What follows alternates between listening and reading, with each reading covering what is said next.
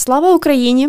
Нагадую вам, що мене звати Олена Орач, я юрист, маю досвід роботи з громадськими організаціями, також грантовими проектами. І це вже мій четвертий епізод для вас і про ваші життєві історії. Війна триває, але вона закінчиться. Впевнена абсолютно нашою перемогою, і нам потрібно буде відбудовувати і розвивати країну. Я це хочу робити вже зараз, на своєму місці, і, як то кажуть, зі своєї дзвіниці. Як ви пригадуєте, в попередніх радіоефірах я анонсувала цікаву розмову з смм спеціалістом на тему соціальних мереж, інтелектуальної власності і найбільш актуальних питань, які пов'язані з цим. Тож знайомтесь, Аня, смм спеціаліст Аню, розкажи про себе і чому ти вирішила взяти участь в такому форматі та ще й з такою цікавою тематикою? Привіт! Мене звати Анна Яцишин. Чому вирішила? Тому що працюю в соціальних мережах близько трьох років, і насправді бувають різні ситуації, коли я бачу, що плагіатять, запирають чужу інформацію, і сама стикаюся з тим, що, наприклад, час від часу в Пінтересті я забираю фотографії, на які люди не дають права забирати їх. Ну і тому в мене багато є питань, які я хотіла би задати в цьому епізоді. Тоді почнемо. У соцмережах стандартна історія, коли крадуть текст з приватних дописів та видають його за свій, а також коли купують курси та перепродають вдвічі дешевше його, забираючи приватні презентації та чужу інформацію. Проте нещодавно я придбала курс, де перед початком навчання мала ознайомитися з договором публічної оферти консультаційних послуг. Власниця курсу спочатку працювала без договору, проте студенти постійно обшукували її. А тепер в договорі прописані всі умови співпраці та окремим пунктом наслідки поширення інформації без дозволу. Насправді це правильна е, тактика е, і стратегія. Неодноразово в свої студентські роки стикалася з тим, що е, академічна доброчесність е, в нас, в наших навчальних закладах, це щось е, ефемерне, як і в принципі наразі інтелектуальна власність для громадян. Тому насправді договір, в якому обумовлюються можливості використання, способи використання, а також е, певні дивіденди. Е, які повинен повинен отримувати автор, а також те, що власне буде за те, що неправомірно використовується та чи інша інтелектуальна власність, це є істотні умови договору. Їх можна передбачити в так званому ліцензійному договорі, про який ми говорили е, у попередніх епізодах, е, в тому числі. А як бути з тим, коли крадуть інформацію і видають її за свою? Дивись, насправді е, захист інформації може бути технічний, може бути юридичний. Тобто, якщо є власник сайту, і він розміщує е, чужу інформацію. Відповідно, між е, такими е, суб'єктами укладається договір. На використання прав майнових інтелектуальної власності. Що це означає? Ви розміщуєте на сайті те, що прямо дозволено. Цю інформацію можна захистити шляхом накладення певних технічних кодів, тобто, коли е, хтось копіює і намагається десь е, розповсюдити дану інформацію, вона просто блокується. Е, інший спосіб це надіслання е, певної претензії, але тут є нюанс. Потрібно довести, що власне той, хто вперше розмістив на своєму сайті цю інформацію, він є власне і автором цієї інформації, яка є розміщена. Е, що я маю на увазі? Дивись, до прикладу, е, ти розмістила певний текст, наприклад, в піар-напрямі. Так? Сам факт публікації це вже. Є підтвердження твого авторства. І якщо будь-хто намагається е, копіювати, доказом буде так званий принтскрін, де чітко Е, зазначається дата розміщення на даному сайті. Також є можливість нотаріального посвідчення. До речі, щоб ти розуміла, ти можеш свій сайт в електронному вигляді посвідчити нотаріально. Дуже мало нотаріусів таким займається, але насправді законодавство таке дозволяє. Тобто три моменти: це технічний, тобто накладення певної заборони на поширення. Друге це юридичний шляхом укладення договору і згодом надіслання претензій. І останній це завірення в нотаріальному форматі. Але тут виникають нюанси, тому що складно знайти нотаріуса, який вчинить е, таку нотаріальну дію. Добре, а якщо, наприклад, людина взяла інформацію, але вона не знала, наприклад, що це приватна інформація, знайшла десь в гуглі, наприклад, якийсь текст і до неї пишуть, що ви порушуєте мої права власності. Це мій текст. Як діяти людині в цьому випадку? Ми повинні розмежовувати, як я вже говорила в попередніх епізодах, майнові не майнові права. Так, тобто, якщо людина не знала про це, і, наприклад, ти звертаєшся е, до цієї особи про те, що вона взяла неправомірно твій текст, у тебе є. Згідно законодавства, право забороняти або дозволяти використовувати. Тобто, ти в своєму листі зазначаєш, шановний такий-то, такий-то, я є автором на підставі того-то, того-то, прошу е, прибрати або прошу зазначити моє. Ім'я. Якщо власне ця особа зазначить тебе як автора, тобто позначить твоє немайнове право, вона і використовує це в навчальних цілях, цілком Можливо, використовувати це абсолютно вільно. Якщо ж це йде в комерційній цілі, то ти в цьому листі повинна зазначити, що згідно е, законодавства, згідно цивільного кодексу, а також постанови Кабінету міністрів, яка затверджує е, власне мінімальні ставки роялті, вона зобов'язана виплатити е, принаймні мінімальну суму від подальшого використання. Якщо ж ні, то судовий захист. Я, до речі, нещодавно чула про те, що в соціальних мережах можна накладати на свій текст права власності. І от мене цікавить саме, як таке можливо. Взагалі, право власності copyright, так, вона позначається такою е, латинською буквою С. І, в принципі, ти на своїх е, сайтах можеш позначати оцю е, цією буквочкою, писати, наприклад, своє ім'я або свій псевдонім, і це вже буде посвідчення е, твого авторства. Тобто цей знак він сам по собі означає, що це ця інтелектуальна власність вже захищається, так? Тому що, в принципі, згідно законодавства, авторське право у нас може не реєструватися воно тобі належить уже на праві першої публікації. Тобто, крім оцих технічних кодів, бо в принципі мало хто може е, самостійно е, зробити таку функцію, так не створюючи сайту. Відповідно, от позначка технічна з оцією copyright є способом захисту, і плюс нотаріальне завірення сайту. Тобто, якщо я, наприклад, беру чийсь текст з цією позначкою, я його можу себе спокійно публікувати, але я маю вказати першочергове джерело. Так, якщо конкретно є автор, ти зазначаєш конкретно автора. Якщо є джерело, значить ти позначаєш, що дана інформація взята звідти там, звідти там. До речі, в подальшому я розкажу моменти по, по, по зображеннях. Там є свої особливості. Що робити, якщо дописи твоєї роботи беруть без дозволу? Наприклад, є, наприклад, магазин якогось дитячого одягу, і інші магазини забирають твої фотографії і висвітлюють їх за свої. Що робити має в цьому випадку власник фотографій? Насправді фотографія також захищається авторським правом. Якщо це особисті фотографії, тобто це ті, які зроблені особисто тобою і виставлені. Відповідно, ти також е, маєш мати підтвердження першого висвітлення і якесь перше джерело, яке підтверджує, що ти є автором е, даної фотографії. І далі два варіанти. Або ти звертаєшся письмово до того, хто виставив, тобто, якщо є ідентифікована особа, яка використала неправомірно цю інтелектуальну власність. Другий спосіб це звернення до власника сайту. Тобто ми розуміємо, що інформація розміщується десь. І третій спосіб це е, звернення до хостингу. Наприклад, якщо це є Інстаграм або Фейсбук, тобто абсолютно нормально звертатися до адміністрації зі скаргою. Це є один із способів захисту. Тобто, якщо я правильно розумію, Мені потрібно написати, вказати про те, що перше джерело я можу навіть показати в своїй галереї перше фото без обробки, наприклад, так. і вказати, що це моя фотографія, ви не маєте права її використовувати. Однозначно.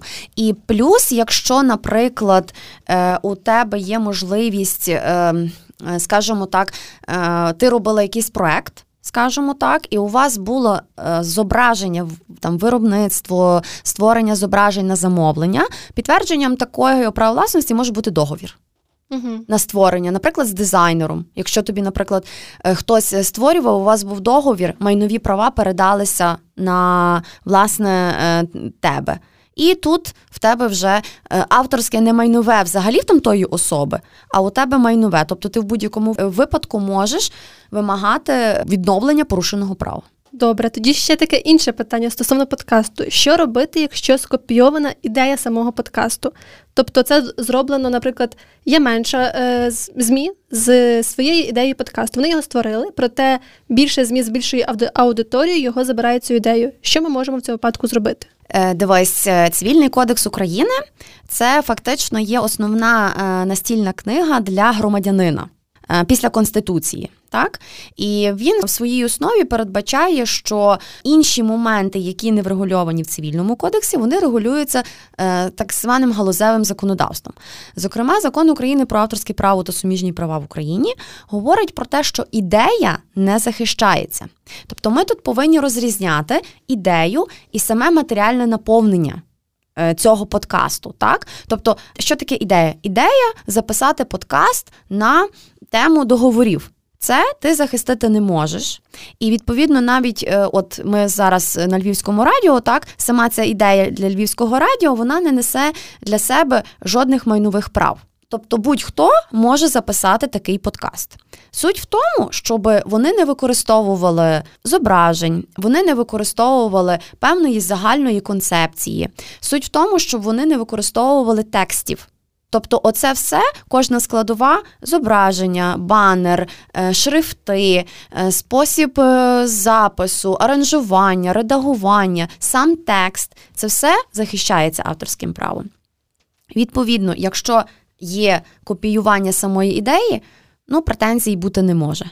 А якщо відбувається копіювання, власне, цитування, використання без позначення джерела, тоді з шляхом письмової претензії, тобто це досудове врегулювання, і згодом, якщо е, є, ми бачимо е, неможливість відновлення порушених прав, то ми їх можемо зобов'язати прибрати, зобов'язати позначити, звідки взяти те чи інший, той чи інший матеріал, або це судовий порядок. Але зважаючи на те, що інтелектуальна власність в нас доволі новий інститут, він розвивається так. І, в принципі, суду окремого він згідно законодавства є створений, але він не є до кінця сформований. Тобто, нас розглядає е, загальний суд станом на зараз е, такі питання. І відповідно в такому випадку досудовий захист. Він напевно буде більш е, кращий і зручніший, ніж судовий. А що буде людині, яка порушила авторське право? За порушення авторського права є адміністративна, цивільна і навіть кримінальна відповідальність. А від чого це залежить? Це залежить від тяжкості вчиненого правопорушення. Тобто, якщо ми вимірюємо майнову шкоду в грошах, відповідно вона буде залежати від того, наскільки це порушене право відрізняється від мінімальної заробітної плати і мінімального доходу на працездатну особу, яке встановлене на конкретний рік. Якщо вдатися в деталізацію, то кримінальна відповідальність нас наступає на підставі статті 176 Кримінального кодексу України, тобто це незаконне відтворення, розповсюдження творів науки, літератури, мистецтва, комп'ютерних програм і баз даних, а також е, саме незаконне відтворення, а також розповсюдження цих виконань, фонограм, відеограм. Ми пам'ятаємо, що є авторське право і суміжні права. Також, якщо е, ці самі дії вчинені повторно або за попередньою групою групою осіб, які завдали е, матеріальної шкоди в великому розмірі. І третє це дії, передбачені першою та другою частиною цієї статті, які вчинені службовою особою і використовуються з використанням службового становища або організованою групою. І безпосередньо встановлений штраф від 200 до 2000 та 3000 неоподатковуваних мінімумів, в залежності від того, е, як власне був вчинений цей злочин, яка об'єктивна суб'єктивна складова даного злочину. Що стосується адміністративної відповідальності, то ми можемо тут констатувати статтю 51 з позначкою 2 порушення прав на об'єкт е, права інтелектуальної власності. Це може бути незаконне використання об'єкта права інтелектуальної власності, літературного чи художнього твору, виконання, фонограми, передачі організації мовлення, комп'ютерна програма, бази даних, наукові відкриття, винаходи, корисні моделі, промислові зразки, знаки для товарів та послуг та інших інтелектуальних надбань, які які є передбачені законодавством, і може тягнути за собою накладення штрафу від 10 до 200 неоподаткованих мінімум від доходів громадян. До речі, з конфіскацією незаконно виготовленої продукції і е, те, що призначено було для її виготовлення.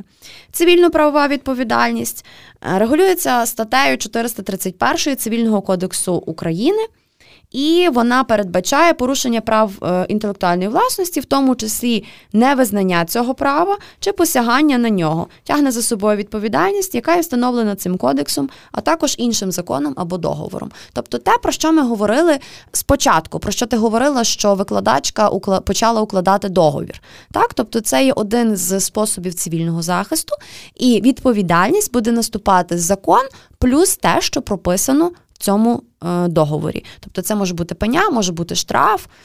Е, можуть бути інші зобов'язання, які випливають е, з умов договору. Отже, що ми можемо в цивільно-правовому аспекті вжити? Тобто, це може бути застосування негайних заходів щодо запобігання порушення прав інтелектуальної власності, може бути, наприклад, зупинення пропуску через митний кордон товарів, імпорт е, чи експорт, яких здійснюється з порушенням прав інтелектуальної власності. Це якщо ми говоримо вже про якісь е, такі більше виготовлення товарів з використанням чужої інтелектуальної власності. Книжки, наприклад, так? Книжки, це можуть бути зображення з футболками, це можуть бути будь-які письмові приладдя, ну будь-що, на що ми наносимо чужу інтелектуальну власність. Це можуть бути будь-які предмети. Все, до чого ми застосовуємо е, чуже, чужу інтелектуальну власність. Це може бути вилучення з цивільного обороту. До речі, от спосіб вилучення з цивільного обороту це можна привести до прикладу, коли я тобі казала про те, що ти можеш звернутися з листом і заборонити використовувати. Тобто, твій текст це є певний літературний твір, скажімо так, він захищається авторським правом. І, власне, заборона твоя використовувати на цьому сайті цей, цей текст, це буде вилучення з цивільного обороту. Тобто більше ніхто не зможе його використовувати неправомірно. Це як е, як варіант цивільного захисту. Може бути варіант застосування разового грошового стягнення. Це про що я говорила: штраф, пеня, це те про, про договір. Так? І може бути опублікування в засобах масової інформації відомостей про порушення прав інтелектуальної власності. Це, до речі, до твого питання про те, е, коли хтось використовує на своєму сайті твій текст або твої фотографії, і ти, наприклад, звертаєшся з тим, щоби власне прибрати це, і ти маєш право, до речі, в цьому листі зазначити про те, що ви порушили мої моральні якісь моменти, ви порушили мою ділову репутацію, і ви можете зобов'язати цю особу висвітлити на цьому сайті отаке от е, вибачення, скажімо так, що було порушено, визнаємо, було порушення. Наприклад, от е, в попередніх епізодах ми говорили про Марію Примаченко і про ем, авіакомпанію, яка використала на своїх літаках зображення Примаченко. Так вони вибачились. Вони написали про те, що так, ми помилилися, ми ми взяли чужі, чужу інтелектуальну власність. Добре, якщо, наприклад, СММники, ну зараз більшість так працюють неофіційно, без ФОПа, чи можуть в такому випадку вони посягати на те, що забрали якусь інтелектуальну власність у них? Ми повинні так само розрізняти, що фізична особа і юридична особа має рівне право. Е, набувати прав інтелектуальної власності з єдиною різницею, що фізична особа може набувати і не майнове, і майнове, а юридична особа, очевидно, не може бути я автор. Тобто, в будь-якому випадку є якась людина, яка, наприклад, на замовлення створює е, цей твір, вона в будь-якому варіанті визнається автором, її потрібно всюди прописувати, але майнове право залишається за юридичною особою. Так само і е, ФОП.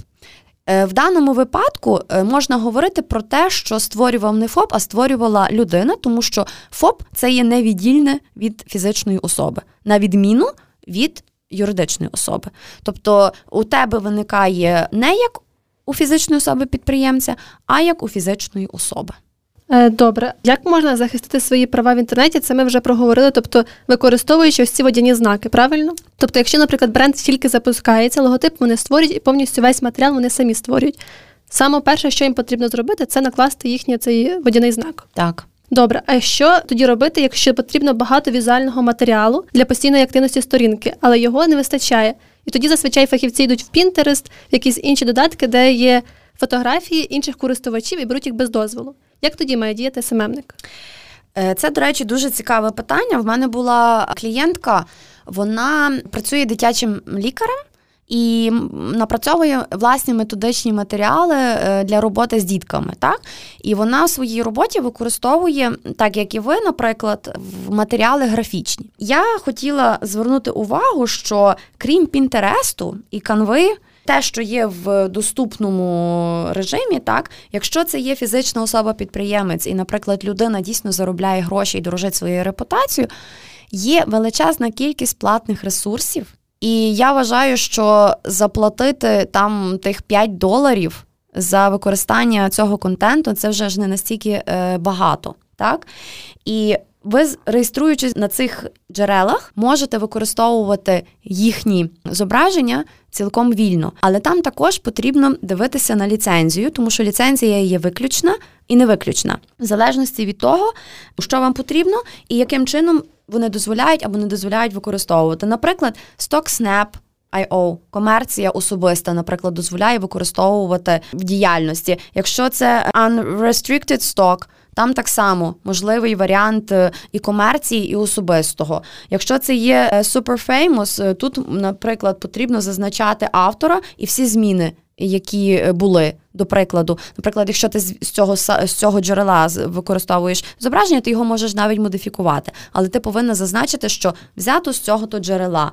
Наприклад, Pexels – це комерційне і особисте використання може бути. Наприклад, Life of Pix, наприклад, може бути комерційне або особисте використання без обмежень авторського права.